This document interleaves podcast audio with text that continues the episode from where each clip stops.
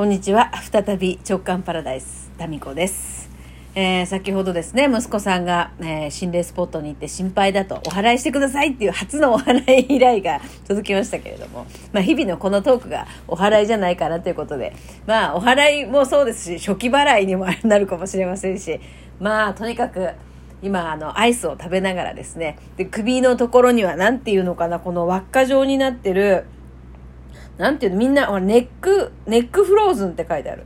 このなんか冷たいやつ、うん、氷ほどは冷たくないけど、えー水以上は冷たい。冷水以上な感じ、うん、ちょっと、まあ、そういう心地よい冷ややかさと。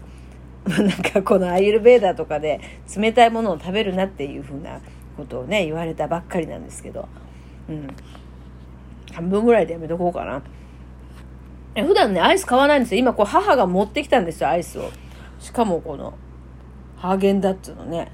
あ、違うわ、これ、ハーゲンダッツのアイスじゃない。これ、ゴディバのアイスじゃん。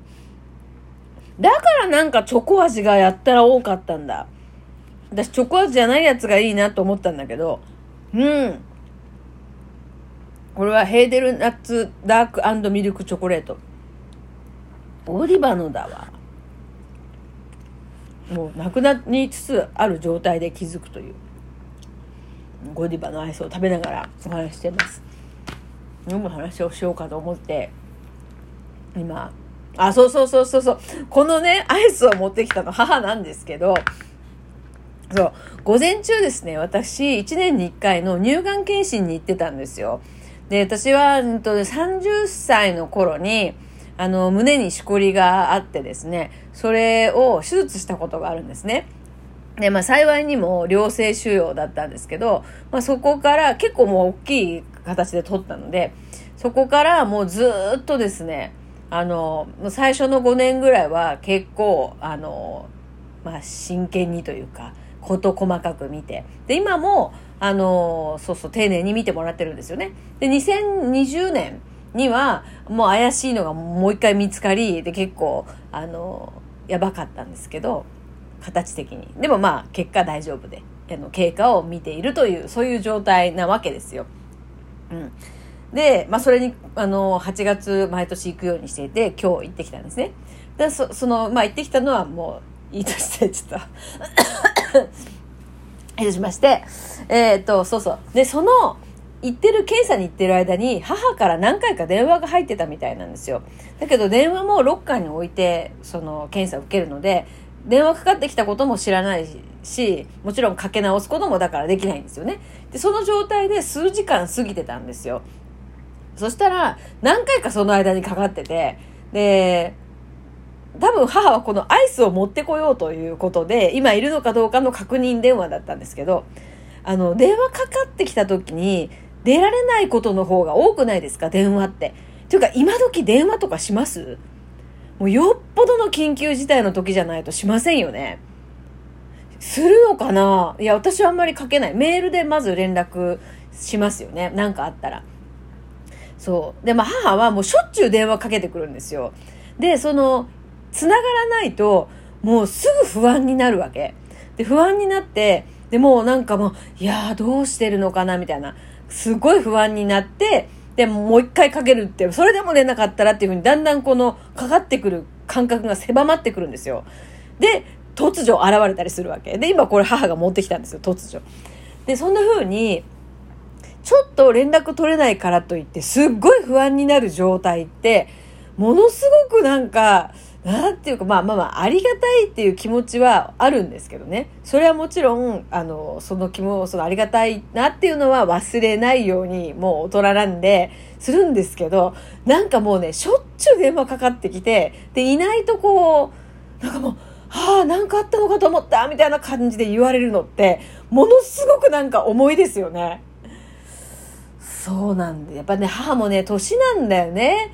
まあだから、そういうふうに、まあもともとね、すぐ不安になるんですよ。で不安すぎて夜も眠れないみたいなタイプなんですね。えーで、私もその気質を、まあ、受け継いでると、よし曰く受け継いでると。私も結構ね、だからすぐ不安になるんですよ。不安になるから、それどうしたらいいのかなっていうことで、対策をこう自分なりに工夫して、あの、編み出したことをこの番組とかでもよくね、お話ししてるわけですよ。不安になってもしょうがないから、っていうことを頭に、こう、なん言い聞かせて、脳みそに。だって何にも得るものないし、不安になって何か1ポイントでも何かがあるんだったら不安になりがいっていうのもあるけど、まあ、理論的に考えて何にもいいことないんですよね。自分をも蝕むし、で、その不安なイマジネーションが、えー、その不安な現象を現実化させる、えー、一役を買ってしまうんですよ。1ポイントか2ポイントかわかりませんけど、その思いを描いたことによって、その、それの現実化が少し高まっていくんですよね。だから不安になるのって、メリットもなければ、もうデメリットしかないっていうことを、いろいろま心理学とか、その脳の仕組みとかですね、そういうものを学ぶ中で分かったので、うん、もう、なんていうかな、不安になるけど、なる、なるけど、不安に、えー、溺れないというか、不安に乗っ取られないようにはコントロールできるようになったんですよ。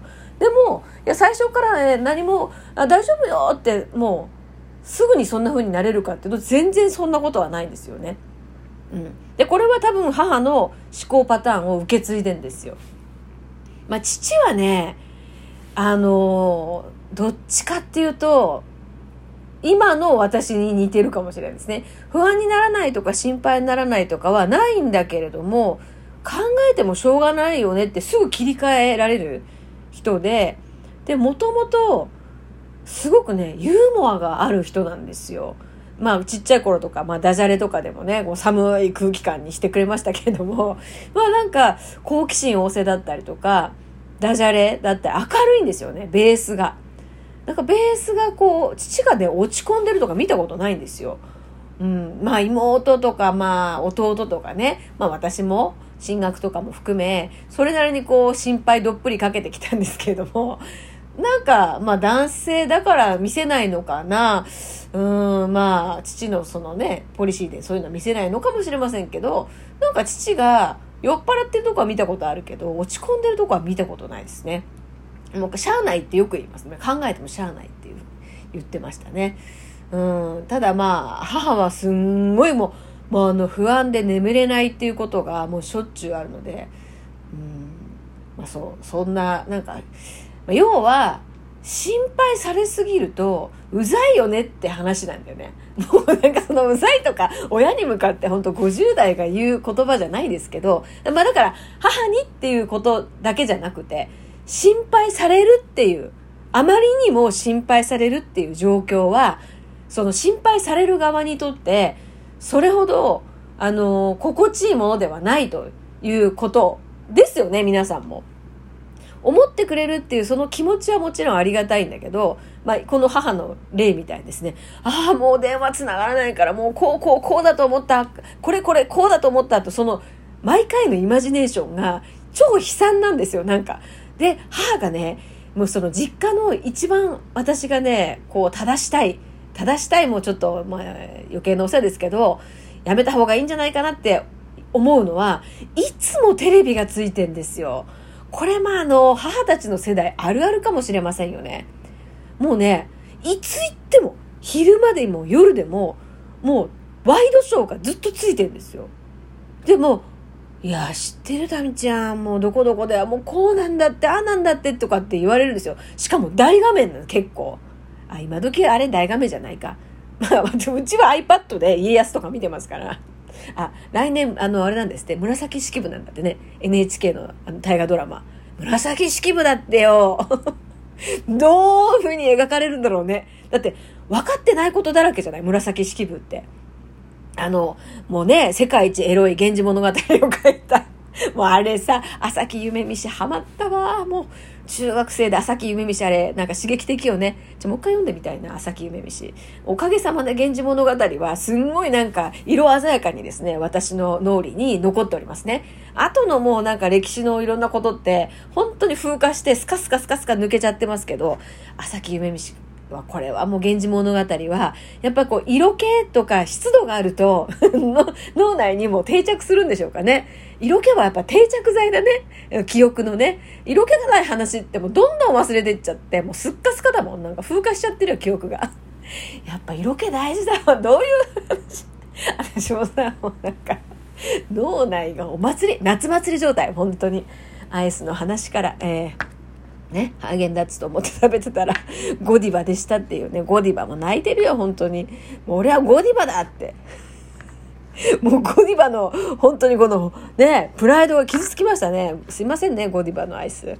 それを持ってきた母の話からですよ。だからもうちょっと電話に出ないぐらいでもう超絶不安になるってこれはね本当に。